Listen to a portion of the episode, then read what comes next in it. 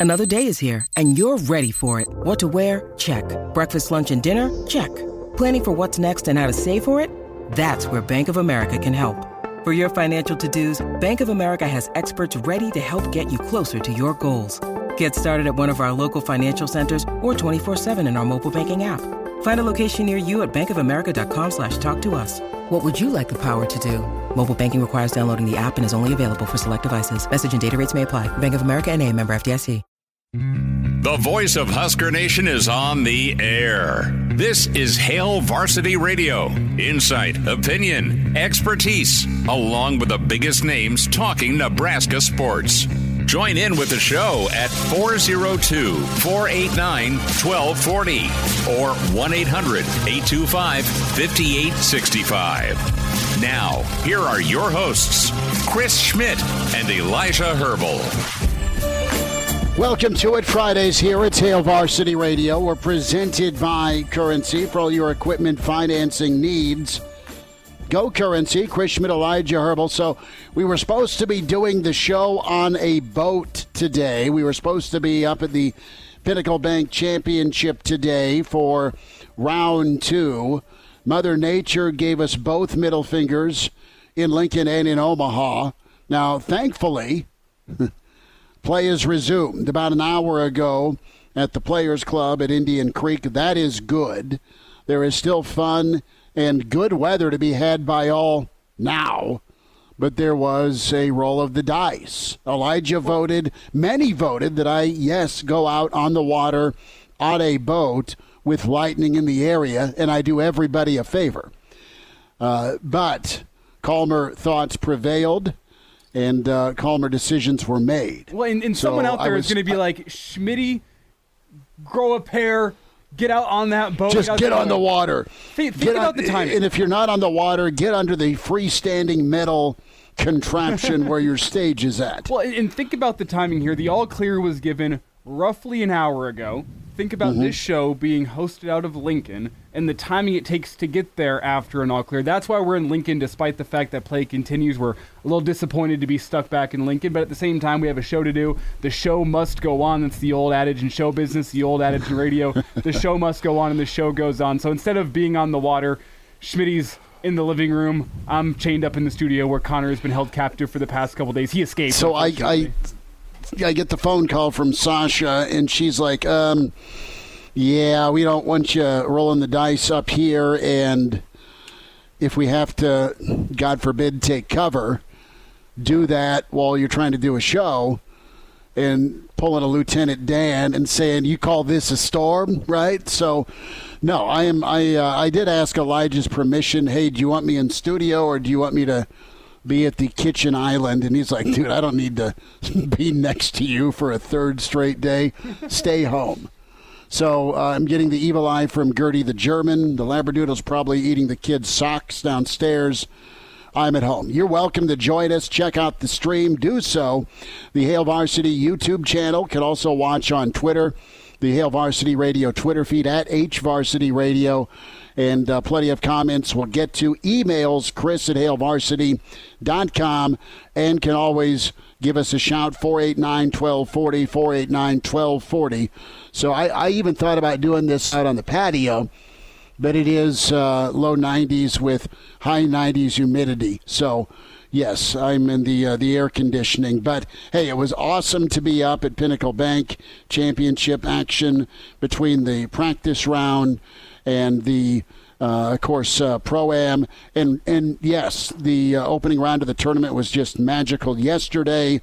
Round two is resumed, and guess what? You still have tomorrow and Sunday to get out there. Can log on pinnaclebankchampionship.com. Saw some friends from Omaha and Lincoln out there the last couple of days, and uh, they enjoyed it. It was so much fun to see uh, that level of golf up close and personal, and it's every year for you in Omaha at the Pinnacle Bank Championship at a pristine course.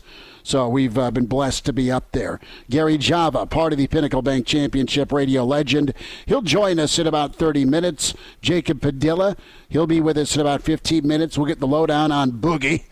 Boogie Coleman making his way to Nebraska and uh, all things football and volleyball. Jacob had a chance to check out some training camp with John Cook earlier this week. In hour two, the Pride of Fairbury, Bill Doleman, NBC Sports with us. The professor, Brady Oltmans, will hit recruiting and fall camp. And then Danny Burke is back from not bachelor party Danny, but Lollapalooza Danny. We will get his uh, rundown and critique of the acts last weekend in Chicago. Uh, if Danny shows up with green hair, we know what act he liked most. Well, no, we know that he probably found some some mysterious powder somewhere at Lollapalooza. that too, that too. But it is fantasy football season. Yeah, and I'm not going to bore you with the question my is, my my team. I'm not going to bore you with what should I do. Uh, I've been in my league 31 years, the Jeff Bargain Memorial Fantasy Football League. Uh, uh, a former uh, league mate passed away from cystic fibrosis years ago. Awesome dude. The league is named after him. The uh, loser or toilet bowl, the two worst teams play in the John Pearson Bowl. Uh, that is honorarily named for a former commissioner we love. And I've been in this league since I'm in eighth grade. It's a keeper league. You keep three players. It is probably about 250 to 300 Skittles to buy in.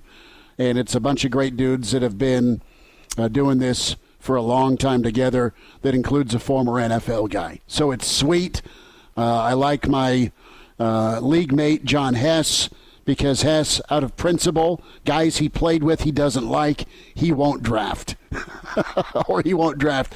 But my league is tame, is absolutely tame compared to Elijah's. Yeah. Elijah, fill the folks in on your league before we get to Coach White and Nebraska football because you guys are absolutely vicious. You're serious. You're sadistic, and I'm here for it. Oh, oh, so that we have a couple of unique rules to our league. First, you have to be in person at the draft. If you're not in person at the draft, good. The rest of your of the league will then draft for you. Uh, and if you're unable to make the draft, you can send somebody in your stead that you trust to draft for you. So you can send a, a temporary member, but if not, the other members of the league are going to draft for you, and that's a big deal because of our punishment at the end of the year. You have two uh, options if you finish in last place in the league. One, you can get a tattoo of the letter L indicating your loss on your cheek.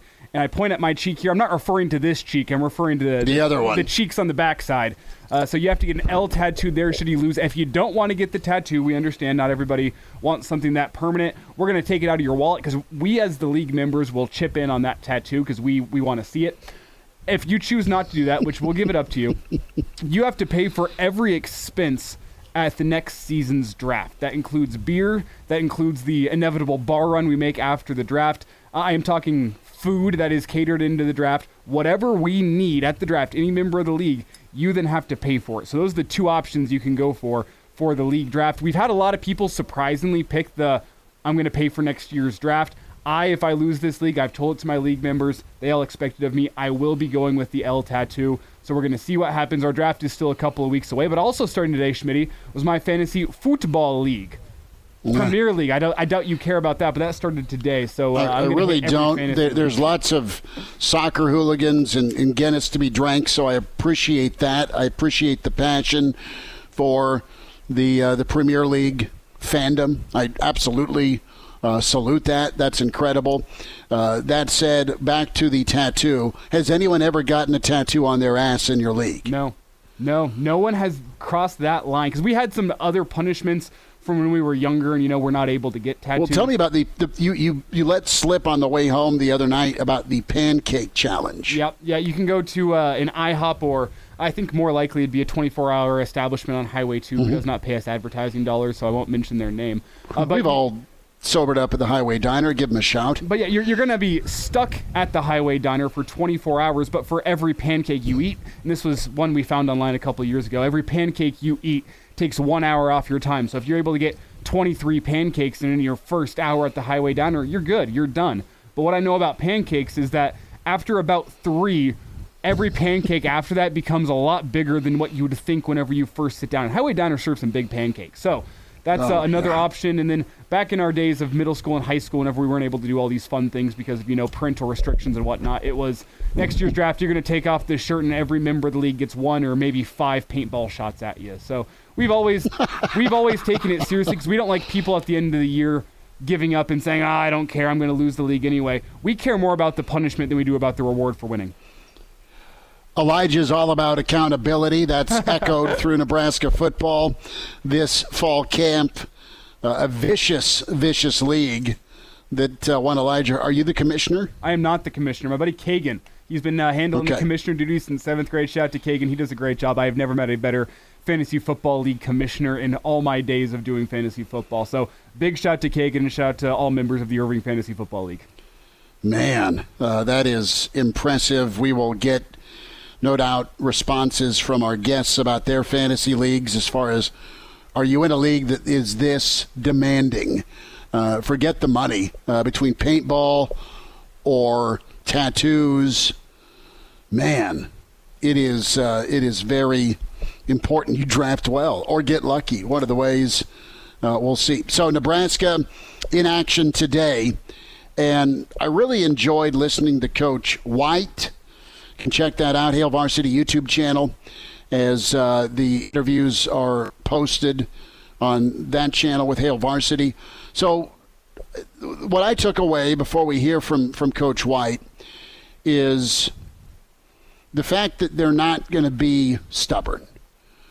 You've had some coaches in some years throw the entire playbook in, and the the attitude is felt. Deal with it. Why is the defense getting lit up for 42 points? Why are there busts? Why are there bad tackle or tackle angles? How come there's no pass rush? Where's the depth? Is there a star difference maker? You can you can go down a list of 100 things since Nebraska's had a good defense. Right? They've had some okay defenses, they've had some flat out bad defenses. But it's been years since they've had an elite defense. And the the thing that came across today is Nebraska's. I'm not saying hit. They haven't hit pause. They're never going to stop coaching, teaching, or learning. But what they are doing is they're all right. They're at a certain level right now, and they're self scouting. They're getting locked in to figure out what they're good at. They're going to run that, and they're going to be fast, and they're going to be physical and they still have a couple of weeks, Elijah, but that's what they're going to take with them to Minnesota.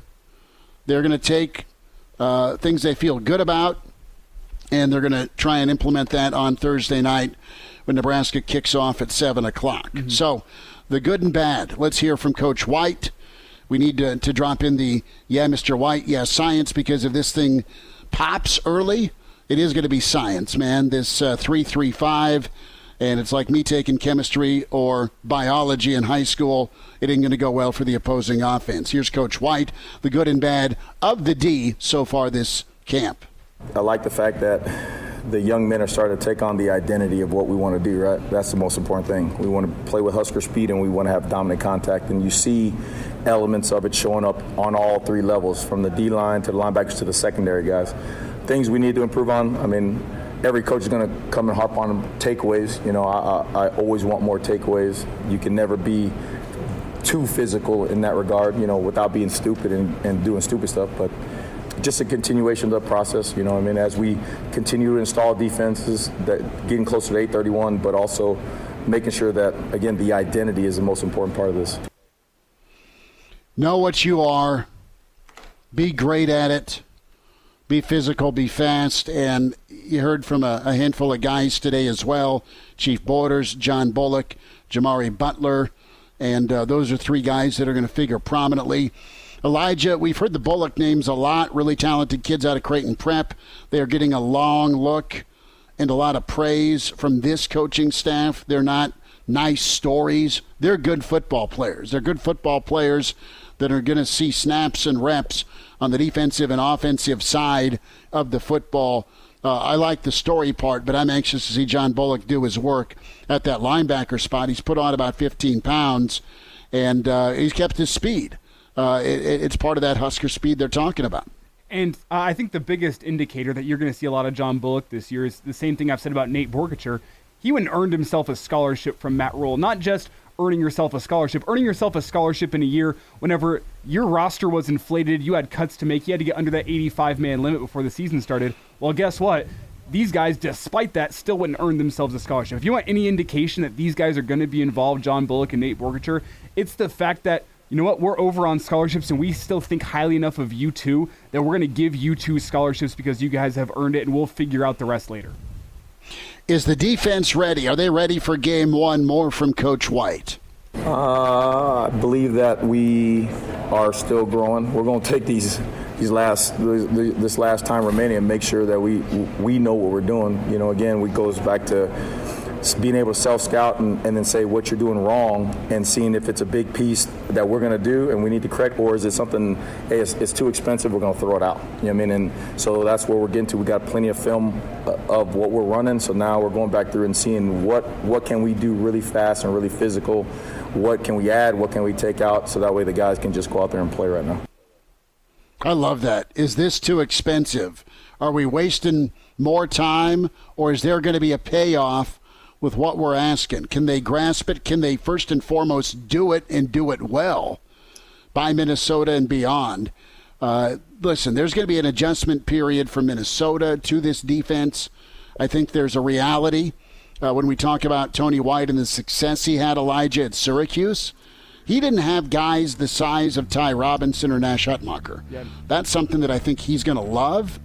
And I think it's going to be big for this defense. We'll get more into this with Jacob Padilla. Get some thoughts on fall camp, Husker Hoops. Great to be with you on a Friday. Unfortunately, not at the golf course, but you can be this weekend with the Pinnacle Bank Championship. Hail Varsity continues. We're presented by Currency. Jacob Padilla next. When you need mealtime inspiration, it's worth shopping Kroger, where you'll find over 30,000 mouthwatering choices that excite your inner foodie. And no matter what tasty choice you make, you'll enjoy our everyday low prices, plus extra ways to save, like digital coupons worth over $600 each week. You can also save up to $1 off per gallon at the pump with fuel points. More savings and more inspiring flavors make shopping Kroger worth it every time. Kroger, fresh for everyone. Fuel restrictions apply. And now. And now, back to Hail Varsity Radio. Thanks for hanging out, Hail Varsity Radio. Back with you, Chris Schmidt, Elijah Herbel. We, we say hi to Jacob Padilla, HailVarsity.com and magazine at Jacob Padilla underscore on Twitter is where you find him. And uh, he has been all over the place, man. The basketball court today. He's been checking out volleyball this week. He's been keeping an eye on fall practice for Nebraska. Jacob, good to see you. Thanks for a few minutes. How you doing? I'm doing pretty well. It's uh, almost here. We're we're almost through the summer. Uh, we're just a couple weeks out from sporting events finally starting up again. And Jacob, just being a couple months away from the start of sporting events also means we're just a couple weeks away from the start of fantasy football. That's how we let off this show. Tell me, are you in any high stakes fantasy football leagues? Is that your game? What's what's your plan for the fall? So, uh, actually, unfortunately, both the leagues I was in last year uh, didn't uh, didn't come back this year. So right now, I was just thinking about that the other day. I was like, I'm not in a league right now. Uh, Don't join Elijah's. yeah, I uh, I won my money league last year, and uh, the the commissioner doesn't didn't want to do it again this year with the same group. So it was kind of one thrown together last minute. So uh, one and done in that league, and right now I'm just kind of a. I guess I'm a free agent. So if anybody wants me wants uh, needs somebody to to fill out their league, uh, hit me up on Twitter. That is pretty good. At Jacob Padilla underscore. Well, in Elijah's league, my league, it cost you quite a bit. I've been in it 31 years. There's lots of trash talking, but it's good camaraderie. All right. Uh, Elijah's league, if you lose, you have the choice between what the bar bill the next year or a tattoo on your backside that's an L? Yeah, so you either have to pay the full bar bill plus all the beers and the food costs associated with the draft for 12 people, which ends up being pricey, or all the league members will chip in for you and you can go get an L tattooed on your, your left butt cheek. So it's, it's up to you. I would definitely go with the tattoo because A, it's a great life story, and B, that bar bill is expensive. So like imagine me speedo at the lake somebody's gonna ask the question hey what's with that l right there okay, I'd, I'd, rather not uh, imagine you in a speedo right now. So let's uh, let's just move on. well, maybe you can shift it from the tattoo, Elijah, and and just go with the old Yellowstone tribute. Maybe you just get branded. I'll pass on that personally. I have a friend Oh. who, who got branded back. You're in the one school. throwing out speedos and tattoos on the on the backside. I'm just I'm giving you another option. I, I got a friend, my buddy Graham. He got branded back in high school as a part of like a youth group type thing. Uh, what kind of what kind of youth group is this? I wasn't Sounds there. like a cult to me.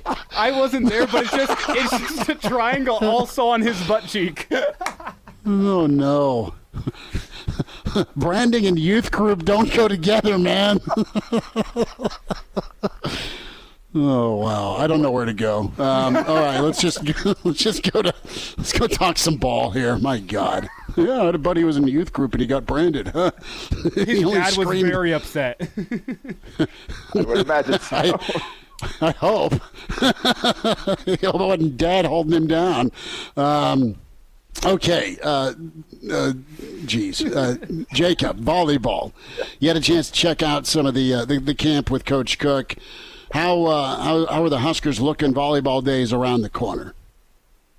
Yeah, it was uh, day one of practice, so not a whole lot. Uh, In fact, they didn't didn't do any like real competitive team stuff until like the last hour of basically five hours of practice. Um, it was all fundamentals, all serve and pass. You hear Cook talk about that all the time. That's that serve, pass, and defense is the foundation of his program. And back that up, it basically throughout the day, it was a whole lot of serving and passing. Then in practice too, they moved into some blocking for a while, and then finally they started taking swings and actually hitting a little bit, uh, and then got into a little bit of competitive team stuff late. So um, definitely, it was a day one, but it was also wasn't a whole lot of stopping and teaching. Fortunately, they were able to get a lot of the installation of all right, this is how we do things, this is what we do, these are go-to drills and all that. They're able to get all that done uh, during the spring, getting ready for their overseas trip. So um, Nebraska is pretty young. Obviously, no seniors. You've got uh, a bunch of freshmen coming in, but with the uh, with them enrolling for spring, going through beach and the indoor training, going through the practices for their their Brazil trip, and then going through the Brazil matches and the and the the, um, the, the training down there. Uh, it's they're far much farther along than you normally would expect an incoming class to be, and that shows kind of in their performance. All those all those freshmen were coming in and pushing for, for playing time right away. And Jacob, whenever you talk about those freshmen, that's been kind of one of the talking points we've had with Husker football this week with some injuries. Is is freshmen that can step up? What do they sh- need to show in order to get onto the field? And from a, a volleyball point of view, what does John Cook want these girls to show in order to prove they can get on the court as, as young Huskers in their volleyball career? So a few different ways, I guess. One thing he always says: the the six best servers and pa- six best servers are going to play. So that that's certainly one area where whether it's in a specific serving role or just straight up uh, in uh, uh, kind of a starting role type deal, there you can if you're one of the best servers, you're going to have a chance to play. And beyond that, you're competing for uh, for the, the starting spot, the, the key rotation spots, and um, it, it depends on the position because each each of the positions you're kind of looking for different things. Um, and it's going to come down to uh, uh, consistency. Who performs the best day to day? And we've seen um, seen a lot of inconsistency over the last couple of years uh, with just kind of the, the the lineups with injuries and performance and some struggles in some certain areas. I think they're hoping that they're going to be able to get things locked down early on in, the non-conference this year. And you've got uh, someone like Andi Jackson middle blocker uh, just brings a level of athleticism and terminating that you don't necessarily that, that's maybe a little different than the other options. But we saw Bekka Allick was an all Big Ten uh, freshman performer last year. Um, she's there, and then um, Maggie Mendelson now has much more uh, time under her belt. Obviously, she was splitting her training last year between basketball and volleyball. Now you've got a full off season, so you've got some more of those volleyball reps under her belt. So you got basically a three-way battle there for two starting spots. Outside hitter, you've got four players, uh, two juniors, a sophomore, and a freshman competing for two starting spots.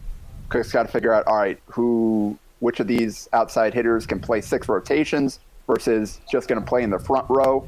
And then that's where a freshman in Laney Choboy as a defensive specialist, you can see her get into the lineup playing in the back row for one of those pin hitters.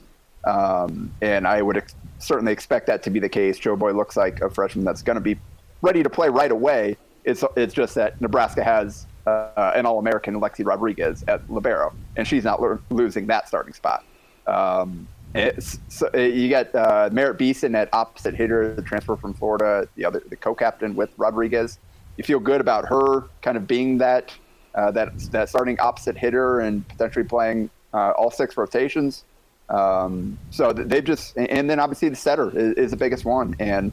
Uh, Bergen Reilly, uh, as a freshman coming in, she was able to basically get all the setter reps in the second practice last week because Kennedy Orr went through the full first practice, and uh, I don't know if it's just kind of uh, load management. Um, she was doing some stuff on, on the side with the trainer for the second practice, so she was there. She was cheering our teammates on when they got to the competitive part, but she didn't go through the full second practice after going through the first. And so those are the two competing uh, for the setter spot. Jacob Padilla is with us, Hail Varsity uh, .com and magazine at Jacob Padilla underscores where you follow him. Jacob, get a shift over to, to basketball. Got a couple of minutes left here. What do you like about Boogie Coleman in his game, Nebraska's latest addition? Yeah, I mean, to to land a player of his accomplishments this late in the offseason uh, is no small feat, especially considering they had to do it while overseas uh, in Spain and do it all remotely uh, no, no opportunity for any kind of visits, even virtual type of visits, anything like that. Uh, just talking, uh, talking uh, from halfway across the world uh, about the opportunities that Nebraska presented for him once he finished up his school and got uh, graduated and was able to enter the portal. And so, obviously, we know that we talked about the the Ulis situation that left them in a tough spot, and so they had to. They felt like they had to move and get another option in there I don't know that um, that Coleman is a necessarily a perfect fit at the point guard spot to, to run the show and, and be that guy that's going to set everybody up. I think he's a bit more of a, a combo guard. He, he's good off the ball as a spot up player, um, probably better than he is running pick and roll. You saw last year he upped his point total, but his uh, his efficiency suffered a little bit, being the number one option, uh, being kind of the primary ball handler for Ball State didn't have a great season with Missouri the year before when he went up and played uh, at a high major conference. Um, bounced back to Ball State and had an All MAC second team conference season there. Um, so hopefully, kind of gained uh, some experience off of that Missouri trip, and will, will be a little bit more ready for what he's going to face in the Big Ten this season. But so I, I don't know that he's going to come in and average 15 a game and be the 30 minute a game starting point guard. Um, but uh, he um, is going to be an option that will um, uh, th- that you'll feel comfortable. You can throw him out there. It'll be the same thing I think that, that they were going to do with Jamarques Lawrence if he ended up having to be that guy where he'll bring the ball up, he'll get you in the offense, but he's not going to be a guy that they demand or that they rely on to run the show completely. It's still going to be they're going to pass the ball around, play through the bigs, get him some spot up opportunities, playing off of a Brice uh, Brice Williams and guys like that. So uh, it'll still be a lot of the same things that we expected without him, but now you have a guy that has done it before, um, that is capable of putting up some, some point totals and getting uh, other guys involved. Jacob, 90 seconds. Fred got bumped back up to three and a half million. Uh, the metrics weren't laid out in black and white or in ink, at least in front of us. But uh, Trev liked what he saw last year. Do you like the the, the restoration for Fred? Yeah, I mean that's that, that was obviously Fred, uh, unlike uh, Scott Frost, uh, didn't ask for it to be uh, put down in print, so we don't have the exact metrics of what they were. But he, uh, so it's kind of a deal between them, and he was able to meet whatever uh, threshold Trev Alberts set for him last year. And now the key is that was for last year. Can't have any slip up now to continue. you got to continue moving forward. So this year has to be another step forward um, where you're he's continuing to show, hey, we're building something here that can turn into a long-term winner. It wasn't necessarily all right, quick fix to save my job. Like that's not what mm-hmm. Trev's in, uh, interested in, and I know Fred's not. Uh, he wants to to make this thing work too. It's not a situation where he's just doing whatever he can. He's trying to build up this program, and so that was step one, uh, figuring out okay, what will work here, and what do I need to do to have success here. So he, he found a little bit of that, and now moving into year two, trying to build off that, um, continue to up their their talent level, continue to kind of build off of the things that they found did work, uh, make those the identity of the program moving forward, and then continue to recruit to that. Jacob, good to see you. Thanks for the insight today, bud. Anytime, I guess. And now. And now, back to Hail Varsity Radio. Thanks for spending time. Hail Varsity Radio continues, presented by Currency. Chris Schmidt, Elijah Herbel. We've had an amazing time at the Pinnacle Bank Championship there since Tuesday. Uh, told to stay home due to weather. Things have resumed. It is gorgeous at the Players Club Indian Creek, a man that's been part of, part of the Pinnacle Bank Championship for a number of years and continues to bring great will to the city of Omaha. Gary Java joins us. Gary, I, I wish I could see you, but we can talk and say uh, happy Friday to you. How you doing? I'm doing just fine, and so are the people, the patrons that came back or waited for the weather to clear. I'm doing great. I wish I could see it too. I was looking forward all week to, to, to finally getting to meet you. I love what you do. I love your sound, and I love that you like bourbon and cigars and sports.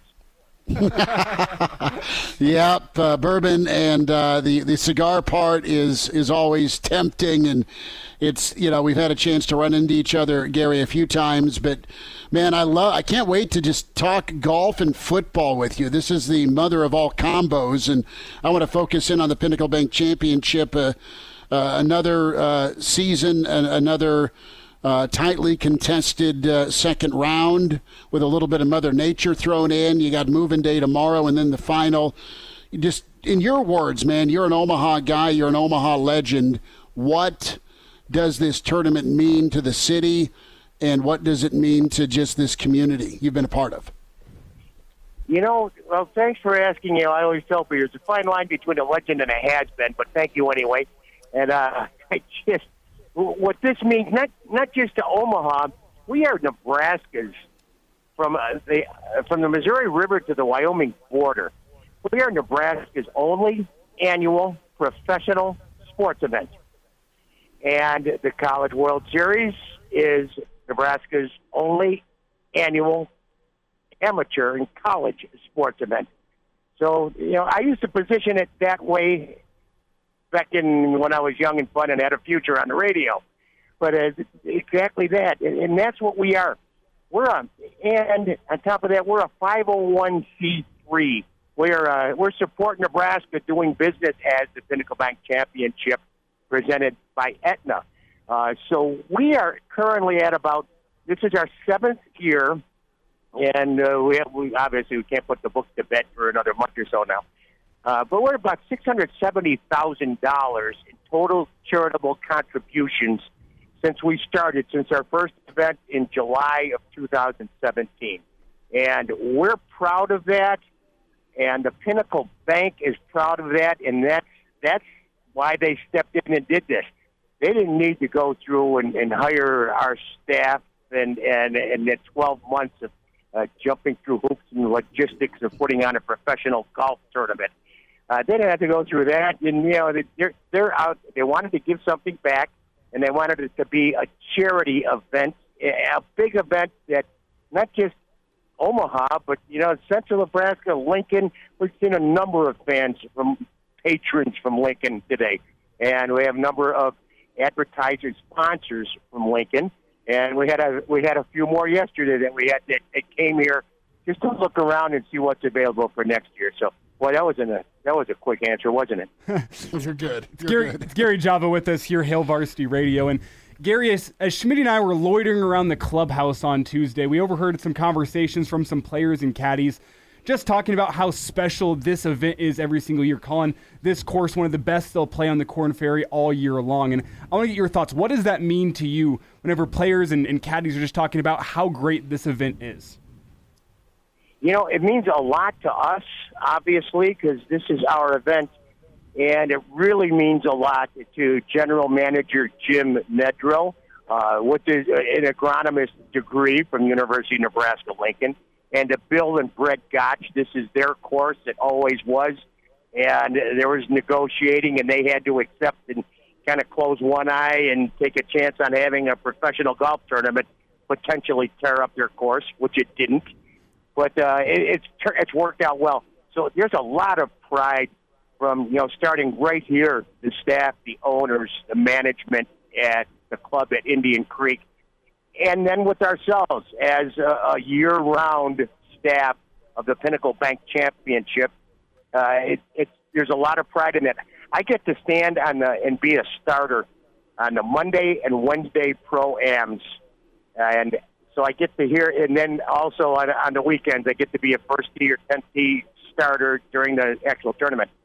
So I get to hear the players' comments, and since year one, when they came, they came here in, in, in 2017.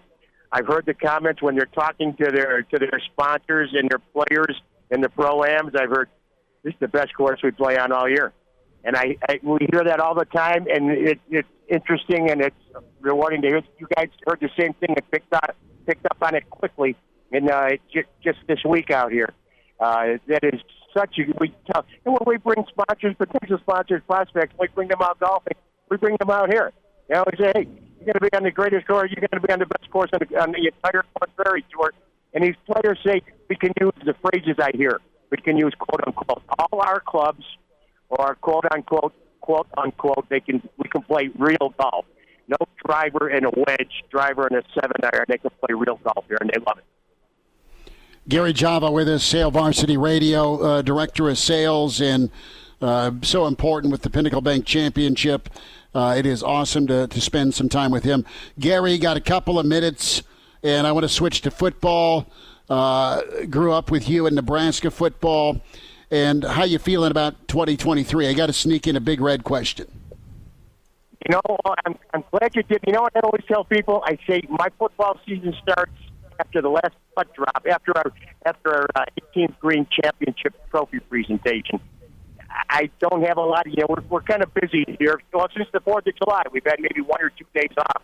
Um, but I'm I am paying attention, kind of paying attention, and I just happened to run into somebody today, one of our good friends and sponsors, who was at today's practice.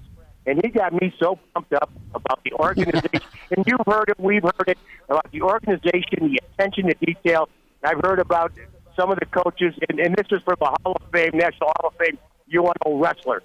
And he said these coaches, they were inside these guys' face masks for three hours, and they was this, they did this right, they did that right. Nobody was late, nobody missed anything. Uh, I, I'm just, I'm hoping, and I think everybody else, with that kind of, with, with that rebuild culture and, and the coaching, you got to have six wins, don't you? But I've been wrong for 20 years with this team, so I don't know. you, you and me both, man. It's going to be great. Oh, it's going to be terrible. And then week one happens onside yeah, kick we, in Dublin. yeah, the international incident, you know, and we're still reeling. So, yeah. Uh, yeah, Gary yeah. Java's with us. But uh, yeah, it should be uh, a fun season. Gary, I will let I you wait. be be back uh, and uh, get back to it with the the patrons and the great folks out at the Pinnacle Bank Championship. The club at Indian Creek is marvelous. It is so much fun. Get out there, pinnaclebankchampionship.com. Uh, can log on and be there for Saturday, Sunday, and check out all the great folks that help make this event as incredible as it is. Gary, we'll, we'll check in soon. Thank you for your time today. Thank you for including us and thinking of us. Love the chat. We will meet again during football season. That sounds good. Gary, you take care, bud. Thank you. All right. Thanks, buddy. There he is, Gary Java. Good to hear from him. We'll wind down hour one. Some more of defensive coordinator Tony White on the way. And now.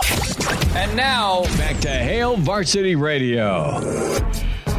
Big thanks to Gary Java for joining us last segment and Mika Padilla got rolling in this first hour. Bill Doleman coming up, uh, NBC Sports to Pride of Fairbury.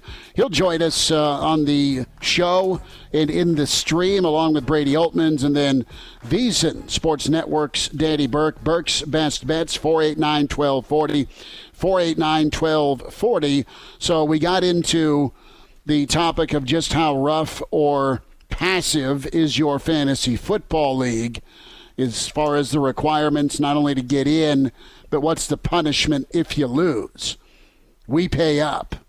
Uh, there's the toilet bowl. The two worst teams in our league play one another for the right to have the first draft pick, and that, that last place loser game is named after one of our league members, has been for 20 years. And then you, you fork over your money. That's it. Uh, Elijah's league, you either get a tattoo of an L on the left ass cheek, Yep. Or you or you pay for everybody else the following year's draft. That's 10 teams. That's probably 12 12 geez, 12 teams and probably 25 bucks in booze or more and then you add an entree, bring the checkbook. Yep. I suggested branding instead of a tattoo and it comes to find out Elijah's got a friend whose youth group buddy got branded. Yep. My lord. Yeah, shout out to Graham. That's an intense. Matt says, "Listen, I uh, I got kicked out of my league unintentionally. I didn't get the, uh, the the new invite. Sorry about that, Matt." Um, uh, Brennan, our friend from the Black Hills, says if you got branded during youth group, you may be entitled to a little compensation. yeah, that's uh, that's very fair the old uh, radio station fantasy league had a traveling cup. It was not quite the Stanley Cup. You couldn't take a shot out of it, but it was it was the it was the, you know the the attempt was there to have a, a trophy, which was cool. I only lasted like two years in our league eh, because uh, there wasn't any money in it. See, we have a trophy for our league, but if you see how little we care about who actually wins the Is league, it a leg lamp? No, it was uh it was like it's a nice big trophy. I don't know how I came it came into my possession, but it was like a, an old motocross trophy, like a big one, and we repurposed it and spray painted a foam football, a Nerf football gold and placed it on top. And I think we had that trophy for a year or two before it inevitably got lost and it went away and nobody cared to replace it. And as Crew says here, he's a champion of that league. I think that was our freshman year of high school. Crew Charlton had a uh, a one year stay in the league. He won it. We were all angry about that. We kicked In him out. immediately. He was his name was on the trophy wherever that trophy is. It's at So it's- somebody's it's- house. Is it uh, engraved? Was it Sharpie? I mean, tell me how how you guys did the old etching. I believe sticky note with a sharpie. I'm not the commissioner. It wasn't my job to update the trophy every single year. I can go back. I'm a two-time champion of the league, seventh grade as well as in 2021. Uh, with the two years I was the champion of the league, so I'm going for the three. There's been a couple people who have never won the league, but I'm not one of those people. 2007, the Randy Moss year with Tom Brady. It's been a while. It's been a while since I've claimed victory. I have hired Junior as my GM, and he looks at me all sorts of funny when I ask him to chip in. I don't think that's wrong. It's teaching responsibility with his money. Hour two coming up. Bill Doleman on the way. More on Nebraska football. Big scrimmage tomorrow. Hail Varsity continues, presented by Currency. The voice of Husker Nation is on the air. This is Hail Varsity Radio. Insight, opinion, expertise, along with the biggest names talking Nebraska sports. Join in with the show at 402 489 1240 or 1 800 825 5865. Now, here are your hosts, Chris Schmidt and Elijah Herbel. Back with you, Tower 2. It's Hail Varsity Radio. We're presented by Currency for all your equipment financing needs. Go Currency. Chris Schmidt, Elijah Herbel. It's Hour 2. No golf course for us today due to tough weather. Uh, and that is cleared, thankfully, for the Pinnacle Bank Championship. Uh, Doleman was one of those voting yes, put Schmidt on the water in a boat with lightning around the area. Elijah seconded that vote, but uh, other voices chimed in and said, stay home, don't ruin the equipment. You may blow it up anyway. Billy D, good to spend time with you. Thanks for jumping on. the the weather is bad outside. I've got nothing but sunshine and uh, light, fluffy clouds outside of my place. Right. It moved through, and then there was lightning and nasty stuff up. Uh, there was there was a, a delay on the golf course. They didn't resume till three. Yeah, that that was the thing, Bills. Whenever you think about this logistically, which I kind of led the show off with, play resumed at three. We start this radio show at four, and with the time it takes to drive from Lincoln to Omaha and get all the equipment set up, and Even if Elijah's logistically- driving, hey, hey, we made it back in good time the past. I'm not days. knocking you. That's I say saying. even if Elijah's driving, you get there uh, like you're in a, in a Lamborghini or something. It's nice. Look, I saw a documentary about 20, 30 years ago about uh, a, a, preacher and his uh, caddy who went out on a golf course in a torrential rainstorm, and they played through. Now, it ended poorly with a lightning strike, but nevertheless, uh, they played through before the heavy came down. Now, you know? Uh-huh. Well, you're having the round of your life. You miss a putt, you take the Lord's name in vain, and that's it. Even if you are a preacher, I think it was a Pretty good. documentary. Oh, yeah. yeah. it was good. We don't allow gambling here at Bushwood, sir. Oh, speaking of gambling, we, we got to ask you about are you in a crazy fantasy football league or not? Elijah is. And I'll let him no. lay out why. I'm, I'm in a intense fantasy league, but it's pretty good natured. Yeah, I, I'm not. I haven't been in a fantasy league for you know, well, probably since the Mountain West Network shut down. So that's been about ten years ago. We had a lot of fun with that because we were always together. And then on football Saturdays and Sundays and whatnot, we would we you know you could uh, it wasn't we were watching games by yourself. So uh, that was always a lot of fun, but it wasn't anything that was uh, on the sadistic side, if you will. Um, No branding. prior to that, I was in, you know, I was in a couple of leagues here in Lincoln.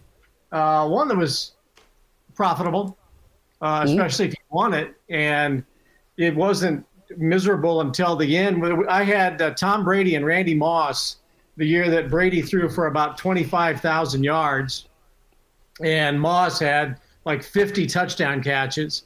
But the league, of course, ended on the last day of the regular season, right? So where they benched him. uh, so I'm like, no, no, I'm like, I'm, I can almost un, untouchable all year long. But the last game of the regular season is the Super Bowl of the fantasy league. Well, they're playing Miami in New England. This is the year the the the um, Patriots were unbeaten, I believe, and they're playing Miami in New England in late December or something. There's a snowstorm that comes through uh, Foxborough, and Brady goes for like uh, 13 of 17 for 140 yards, one pass to Moss, and then they shut it down. They won the game like 17 to 10 after they'd been beating everybody like 52 to 7. Mm-hmm. And so and so that was a rather distressing day for me because I think I lost out about seven hundred dollars or so. Still finished second, which was a nice, uh, worthwhile payday, but it sure could But have been. who's counting? Well, Yeah. Bill, Bill, here, here's the advice from somebody in a crazy fantasy football league. One year, maybe somebody got a little bit upset that the week 17, some starters were rested and their their bench guys had to come in, and you, you lose the league because of it. Don't know who that person was, but I won't name any names. You make the rule change. You always have the season finish one week before the regular season actually ends to avoid all that craziness. There's some expert advice for you, Bill. But I actually have a, a question for you from all your years working with Tom Osborne and the Tom Osborne Coaches Show. Was he a fantasy football guy? Well, you know, Elijah, no.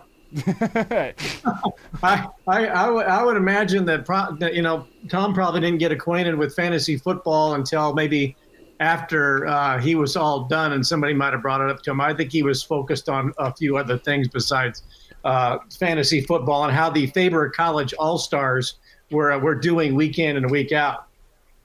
So we didn't talk If- about that very often, right?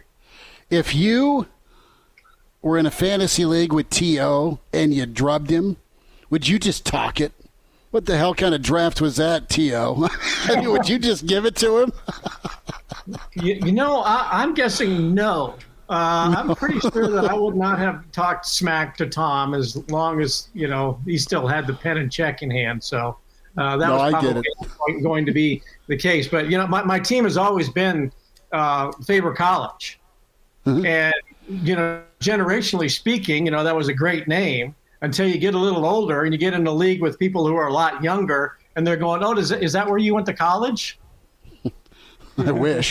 you know, uh, I mean, I kind of lived that lifestyle at Darrell, Nebraska U, but you know, for, for those who are the youngers at Faber College, it was is you know the Animal House University. So mm-hmm. I thought it was a great name, and it was for about twenty football uh, fantasy football seasons. But after a while, nobody got it. Now here's here's here's a couple of fantasy football horror stories for you. Okay, um, after that league um, that where I almost won, the following year, uh, a lot of people had to do it remotely. So. Um, we decided to to to do the draft, but the but the commissioner of the league did not set time limits on your pick. So I had Monday off, and we were going to do it like on a Monday or something like this. And I had like the second pick or the third pick, and the first the first guy worked that day didn't make the first pick until like seven o'clock in the evening, like like 14 hours after the draft was supposed to start or something. The draft took over well almost two weeks because they could they, they he didn't reset it. So two weeks of drafting online, which was awful. The next year they're going to do it online. So I so I do my autofill. You know, uh, Yahoo lets you do uh, pick your players and you know all that. So I did all my homework and I had the players that were going to be picked as the as the draft went on. Didn't work. So I go to a Denver Bronco preseason game and I come back. I've got five kickers, four defenses, and like uh, the equivalent of um, uh, who's the, the, Chase McDaniel is my starting quarterback. The, the booger eater, yes. Yeah, yeah. So I, I literally, so they're going, oh, we don't know what Bill's doing. Well, Bill thought I had it set up on Yahoo. I, I literally had five kickers, two, two or three defenses, and, and the equivalent of Chase McDaniel for my quarterback. That was that was an awful fantasy football season. I think that might have been my last one, actually. Wow. We've had two two team names that have have endured. One was Team Lazy Eye, named after a guy's ex girlfriend, and the other was Tastes Like Chicken, after the ValuJet crash with what one alligator said to another. Uh, so yeah. yeah it, it, was it was a little rough. But Team Lazy Eye still is my favorite nickname ever. All right, football time. Fantasy football talk, you know, and the best part about it is the draft. You know, draft night's the best, right? And then you get a little smack talk after that. But you know, tis the season. The uh, the the best fantasy football team name that I've ever seen in my life. Do you guys remember the the Eagles tight end Zach Ertz? Yeah, yeah, yeah. Yeah, uh, the team name was My Ball Zach Ertz. Oh wow! well played. That's the best well I have ever seen in my life. That's pretty. No good. easy easy transition, so we're just going to do it. Um, Nebraska football. Will they be able to close in the fourth quarter, Bill Doleman? Well, I don't see them losing a game all season, so I would assume that they'll be able so, to close so when forced to. Uh, you know, so should there be a game you know that's reasonably close in the fourth, I I, I would say Nebraska will will close it out. So uh, yeah, for a team that's going to go unbeaten, how often they have to close it out, that you know remains to be seen. But I I would imagine that this team will be uh, much more, and, and maybe just because of change, confident, uh, much more motivated, and not have a I don't want to say loser mentality, but the mentality that you're not going to win in those situations. You know, I think about the team. What was it last year at Illinois at home? Uh, coming out, you know, they, they played so well in the in the uh, uh, first half, and they mm-hmm. came out on the field and you just had a feeling they're not going to win the game in the second half. And then you know there was so much of that in fourth quarters. I, I would think that Matt Rhule, you know, just based on what we have all seen over the last eight months, probably has instilled in them that things are different. And you know, I've I've seen the the episode. What is it? The the the what's next, or you know, who's in, or whatever the the yeah. the, the Hard Knocks episode. I watched that, and you know, you get motivated listening to them talk and believing in what you're doing and the brotherhood and and all of that. So I, I would think just by the, the sheer the the sheer change in messaging leadership, that that team is going to be much more uh, confident in fourth quarters than we've seen in the past couple of years. Bill, do you think Nebraska's success rate in those close games in the fourth quarter, those one score games, is going to be the biggest indicator for how successful they are on this season? Because I, I kind of laid this out in the show yesterday. Whenever you look at the history of the Big Ten West and, and just how close a lot of these games are, I think it's reasonable to expect that Nebraska is going to play in more one score games in the fourth quarter than they don't this year. And when if you look at it like that, maybe eight, nine potential one score games in the fourth quarter, whenever I look at the schedule right now, is that the biggest indicator for how successful they're going to be on the year, that ability to, to rise above in those close games? Well, I, I hate to put it all on one guy, but I, I think it comes down to, you know, Jeff Sims' leadership at quarterback if it comes down to the offense needing to make a play. I don't think over the last couple of years Nebraska's been showing a lot of confidence. And again, I think that confidence has just waned because one loss built on another, on another, and, and, and here we go again. And even, you know, Adrian Martinez's, you know, last couple of years at Nebraska, he, he just did not have uh, that air of confidence in, in game winning drives. Case in point, the Michigan game, right? So I think if Jeff Sims comes out and plays well and is the kind of leader that we've been led to believe that he is, uh, through fall camp and with the single digit number and all the praise that he's gotten on on the, the Huskers Hard Knocks show, I'll call it. You know, I I think if if he is who we believe have been led to believe that he is, I think that there's a much better chance that the offense plays plays well in those close games. But you know, that's another thing to remember though. Nebraska has been in those games.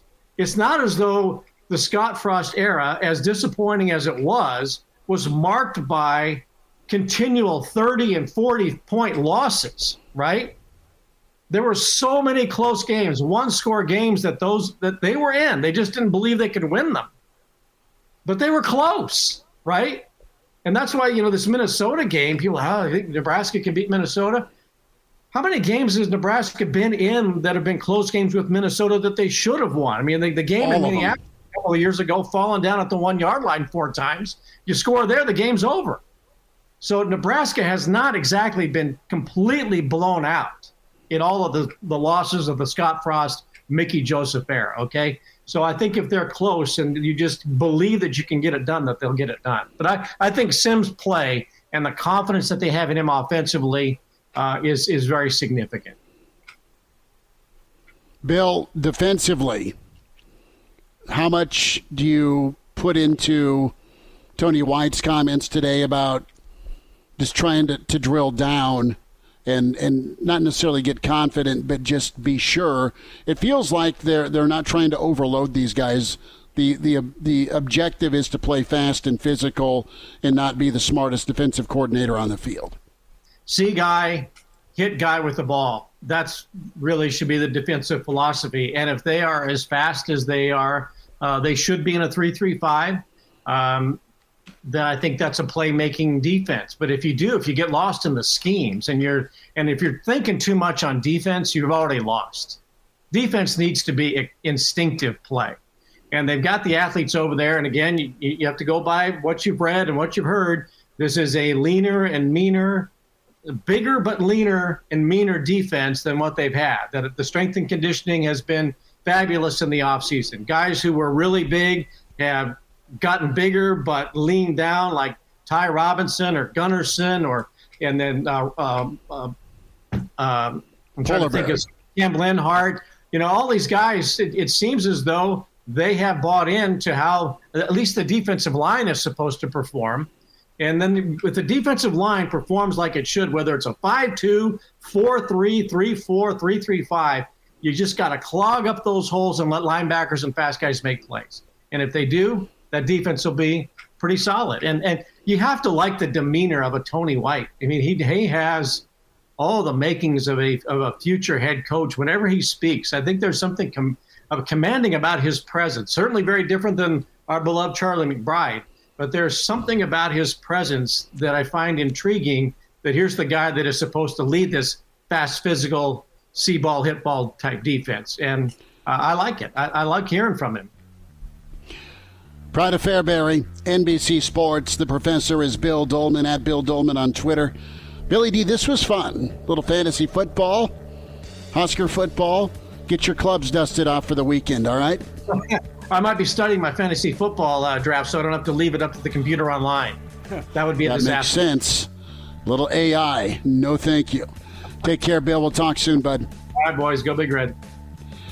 Brady Oltmans coming up on Hail Varsity. And now. And now, back to Hail Varsity Radio. Thanks for hanging out. It's Hail Varsity Radio, Friday edition. We're in studio and other parts, not at the golf course today. That makes me sad, but go check out the Pinnacle Bank Championship this weekend at the club at Indian Creek. We say hi to Brady Oltmans.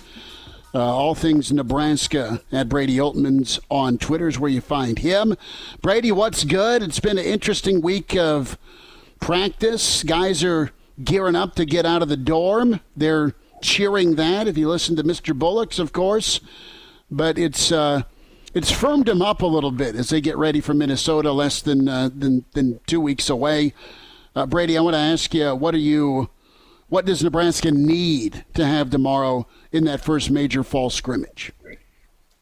Uh, they need to get out healthy. Uh, that's a ding, ding, ding, ding, ding. um, well, it's and you mentioned the dorms. I think that was it's one of those quirky things. I think a lot of people, you know, marked as like uh, remember the Titans esque thing of team bonding and mm. stuff like that. And there's there certainly is elements to that, but I remember back in the winter talking with some some friends down in Texas and asking former Baylor beat writers what he did just to get a sense of practice, and they said that he likes night practices, but he likes to mix it up too.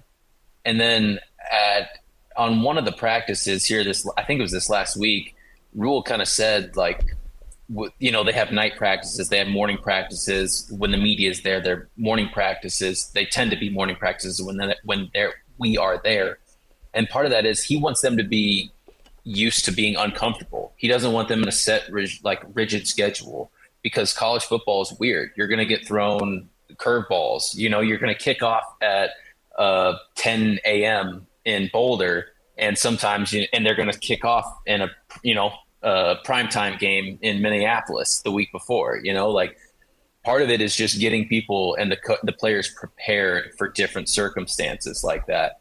And I think you when you when you talk them together, rooming with people they don't know on other sides of the ball, some people who have been here for five years with new freshmen, you you get not only the team bonding, but you kind of they learn to roll with the punches a little bit and sleep in beds that aren't theirs. And I think all of that together kind of works into the team bonding thing, but also this team's going to be prepared for unique situations that they may not have otherwise been prepared for in, in recent years.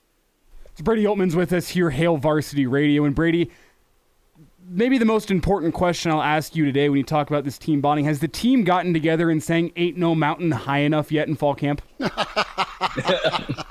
um, not to my knowledge, but I will be camped out on South and O Street tonight, just in case they do the, the stomp down the street and then the you know the, the, the hand movements. But I but hey, but they went to Champions Fun Center, whatever the you know the golf yesterday. Yesterday, so I, that's about as close as you can get in 2023 to doing that, right? I, I think that counts. That works. Yeah, good old Remember the Titans, man. Good movie. Well, Love Denzel and uh, love talking to uh, the coach. And, and Schmidt, as we saw from that video a look in, they may have not sang "Ain't No Mountain High Enough," but they did sing "Freestyle" by a Lil Baby, which is this generation's version of, of uh, Marvin Gaye. I can't say that with a straight face. I'm sure. Yeah, I'm, I'm sure. I'm sure that that's a one to one right there. Uh, Brady, let's dive in a little bit here to to Coach White as he. Uh, met with the media today, uh, a few players as well, but it was a defensive day, and also, Coach Dvoracek chimed in, and what, what's the, the sense you get of this defense? Are they going to have to be the strongest part of this football team early, two weeks away? Are you concerned about the offense where they're at? Are you concerned about the defense? What, what's your temperature like? Um, I think right away, I think right away they need some consistency out of the defense a strong play. They can't get into boat races right out the gate. They need some consistency from the defense to stop offenses, and they need to show some sort of proficiency to create turnovers. Uh, I think that's one knock that Nebraska fans could have with one of many knocks the Nebraska fans could probably have with the defense in recent years. They just didn't create turnovers. That's one thing Tony White loves to do. Um, famously, his his last defense in Syracuse was nicknamed the Mob because they would just flock to the ball and get and get the ball out. I think talking with him and talking with players, you know, they go through in daily multiple drills of knocking the ball loose and getting at the football. That's certainly a running theme. I think they need that out of the defense because you don't know what you're going to get with Jeff Sims still. He's a high ceiling guy, but when you look at him, and you can't really go one to one Georgia Tech and Nebraska, the resources just aren't one to one there. But when you got a guy who hasn't shown that he can consistently take care of the football, I think you have to lean on your defense to keep you in games and give you that opportunity in case the offense takes a game or two to fully get up to speed and on the same page and doesn't make any boneheaded mistakes like that. I know that that's something that the coaching staff is trying to, to cut down on, but when I think of right out the gate, the defense needs to be the ones that um, kind of bat in the hatches and is the the aggressive bind that kind of keeps the team together and allows the offense to to get some breathing room, get their feet under them, and then make some drives and try to get some points. Brady, with uh, with Tony White's Syracuse defense being nicknamed the Mob, do you see any similarities between Tony White and uh, Don Corleone?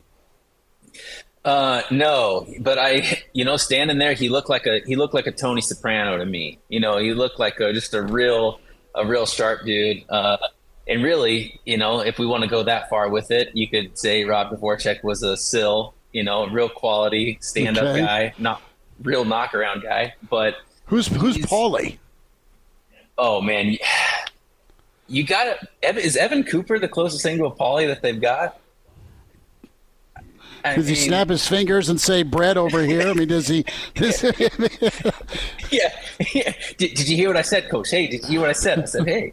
Um, I, I, but I think that there's a there's an element to I think the to the buy-in of it. Evan Cooper is also big on like creating the turnovers, getting the ball hawk stuff. Uh, Rob Dvoracek, there's something to be said that the Carolina Panthers would not allow him to leave right away. They wanted him to finish out the season in his capacity as as an assistant coach. Whereas you know Ed Foley and and Corey Campbell got to leave right away from Carolina when Rhule left. Uh, I think there's something to be said there. I think there's a reason why what one of the recruiting services named him 30 under 30 uh, as a guy to stand out and watch. I think that there's a little bit of smoke there. And hearing you know Dvoracek talk today, he he had a kind of a hoarse throat because he'd been yelling in practice, but hearing him talk about the linebackers and Nebraska fans certainly have a lot of expectations and pride associated with the linebacker position. Looking at the way that they're lining up guys now, I think there's a lot of potential. Um, you know, you know when you've got Nick and Luke in the Sam and Will spots, and then you've got MJ, Chief, and Jamari working at the jack and doing more organized pass rushes. That really opens up your defense to do a whole lot of dangerous things. Eric Fields, is going to do what this uh, early in this year? I mean, are you talking 15 to 20 snaps? Uh, they like him at Rover. They're wowed by him. I mean, he is well beyond his years physically, and it sounds like it's coming along mentally as well. Yeah, I. It's tough, man, because I coaches like him. Evan Cooper likes him. Tony White talked about him today. And then Matt Rhule had specifically mentioned him unprompted earlier this week. And when you get all three coaches like that talk about somebody, clearly, clearly something is happening in practice and the tidal wave is there. But when you're asking a kid to adjust to all those different things in the first year, I just don't know what to expect right away. And it's still preseason camp per uh, Matt Rhule thing. We don't talk to incoming or first year arrival freshmen until practices start up. So maybe we'll hear from Eric uh, still before the first game. But I I don't know snap count, but boy, I tell you what, I'd expect him to do something, to do something and be some sort of contributing part of that defense going forward. Brady, with guys like Eric Fields, either the coaches bring them up because they're playing that well in practice and they, they really deserve some recognition in front of the media, or it's because the media continuously ask the coaching staff about this guy, and well, I got to answer the question. I'm going to give an update. Which side of that coin is Eric Fields on? Because Matt Rhule brought him up in the spring, and I think got a lot of people in the media. It got their ears perked up a little bit. Oh, Eric Fields is being mentioned unprompted during this this signing day special. What side of that coin is he on, though? Is he being brought up because he's that impressive, or is the media just continuously asking about Eric Fields because we've been on high alert about him for a while? That's a little column A, a little column B. Uh, if we're being honest, I think, but I think it takes one unprompted message during spring or during fall camp, I should say, and then we kind of log that away in our brains. So when when Rhule mentions it, then we know we have to ask Evan Cooper when he's up there because he's working out at Rover and Evan Cooper kind of describes how he's been doing. And then you ask Tony White about it, and Tony White saying like, "Hey, he's he's a you know point A to point B guy, and he's going to get the ball." And you know we've we've heard a little bit from Eric in that interesting recruiting story. He's got you know his dad is a boxer, and he's like a very he's an overlooked kid, but he's just a physical explosive dude. He gets that from his dad. He's just got that explosiveness. He's got that pursuit. There's that natural ball pursuit. He ha- he was a tackling machine in high school, and I think you're seeing now as he adjusts his body to the college game that explosiveness is going to pop. You know, to reporters and coaches and whoever is going to be able to see practice. I think that also contributes to, it too because when you got a young kid like that that's just flying all over the place and is explosive, going into blocks, going into routes and stopping runs. I mean, people are going to want to ask questions like, "Who did that?" And when they find out that, you know, he's been on campus for, uh, for a couple weeks now, as opposed to a couple years, that's really going to turn some heads. So I think all of that's a perfect storm for why he's he's standing out there. Brady Oltmans with us, Hail Varsity at uh, Brady Oltmans on Twitter. About sixty seconds. I'm going to lay out four names. Yes or no, as far as Nebraska being able to land them. There's a finite number of spots left. Grant Brix, Brandon Baker, Amari Sanders, and Tad Tuga. I just butchered that. Forgive me. What's the percentages here, Mr. Cristobal Brady Oltmans? Um, oh man, if I go strictly yes or no in probability of like upper fifty percent to lower fifty, yeah. I get Brix, yes. Baker, no. Um, Sanders, Amari Sanders. Sand, I'd say Sanders, yes, and then no. G- for Tatuga. Yeah, yeah. What about what about Jay Sean's Jay Sean Ross?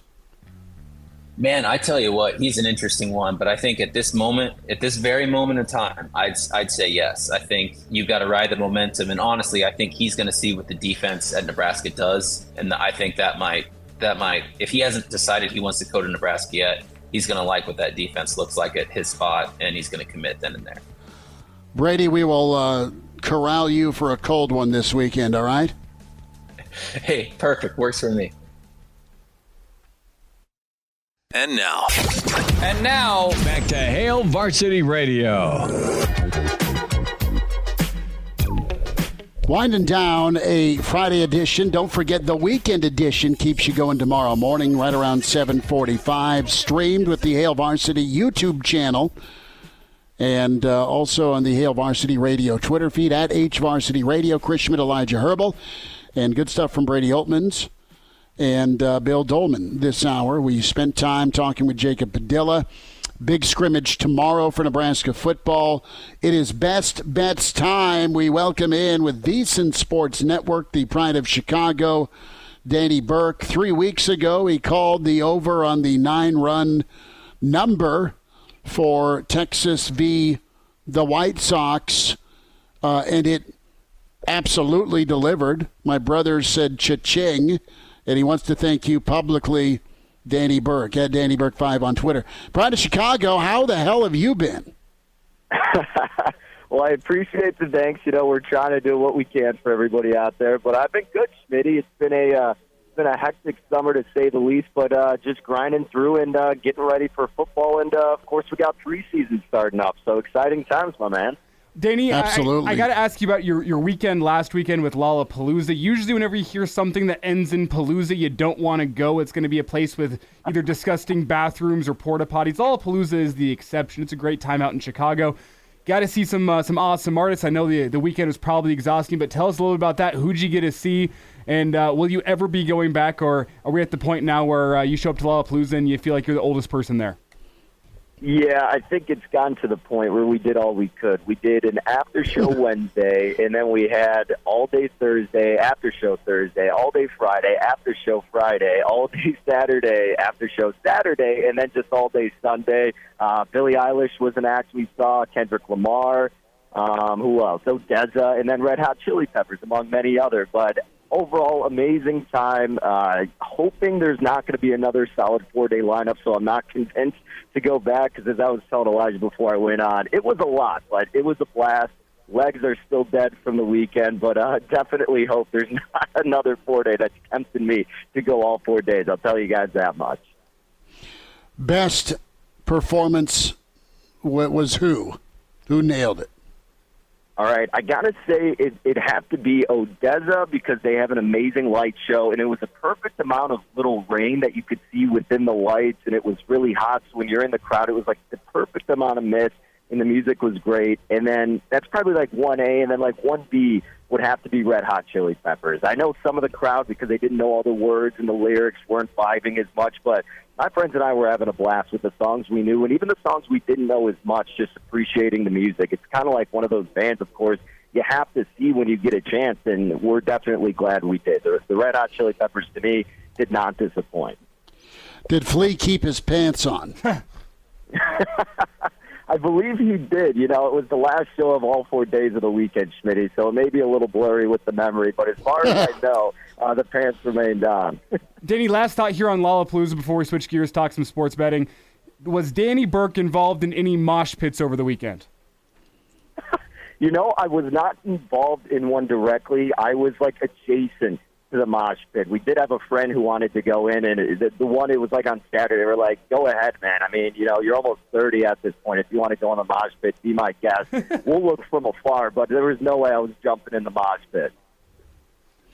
Danny, what do you like, either preseason or Major League Baseball tonight or this weekend?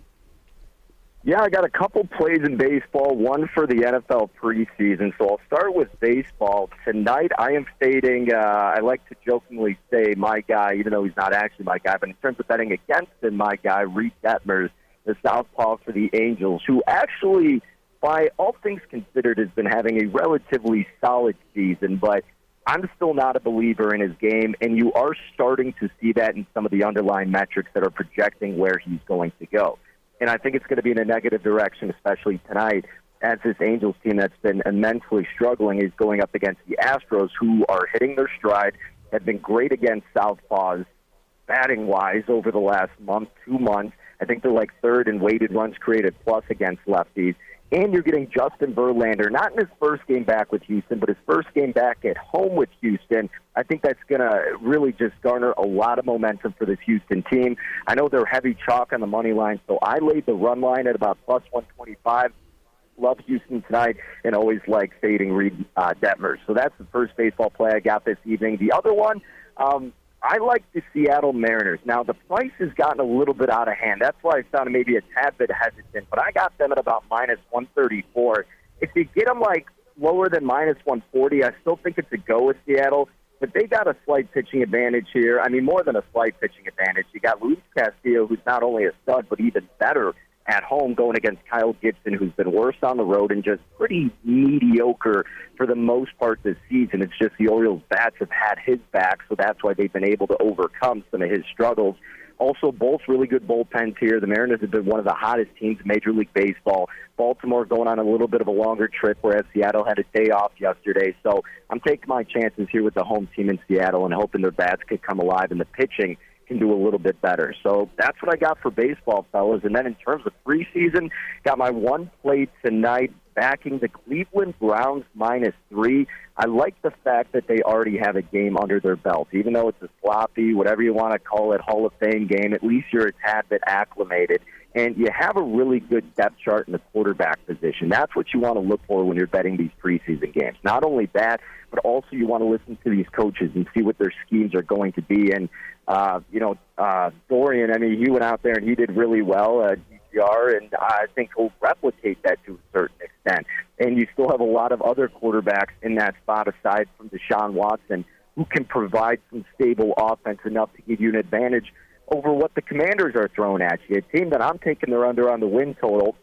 Not saying that their starters are going to be out there and that's going to reflect what you see for preseason, but still, I mean, their depth chart quarterback wise is nothing, nothing to write home about. And even when you get deeper in a preseason game such as this, with a team I think is just going to struggle in all facets, especially their week one preseason game, I'm laying the three with Cleveland tonight, fellas. That's the preseason game I'm rocking with.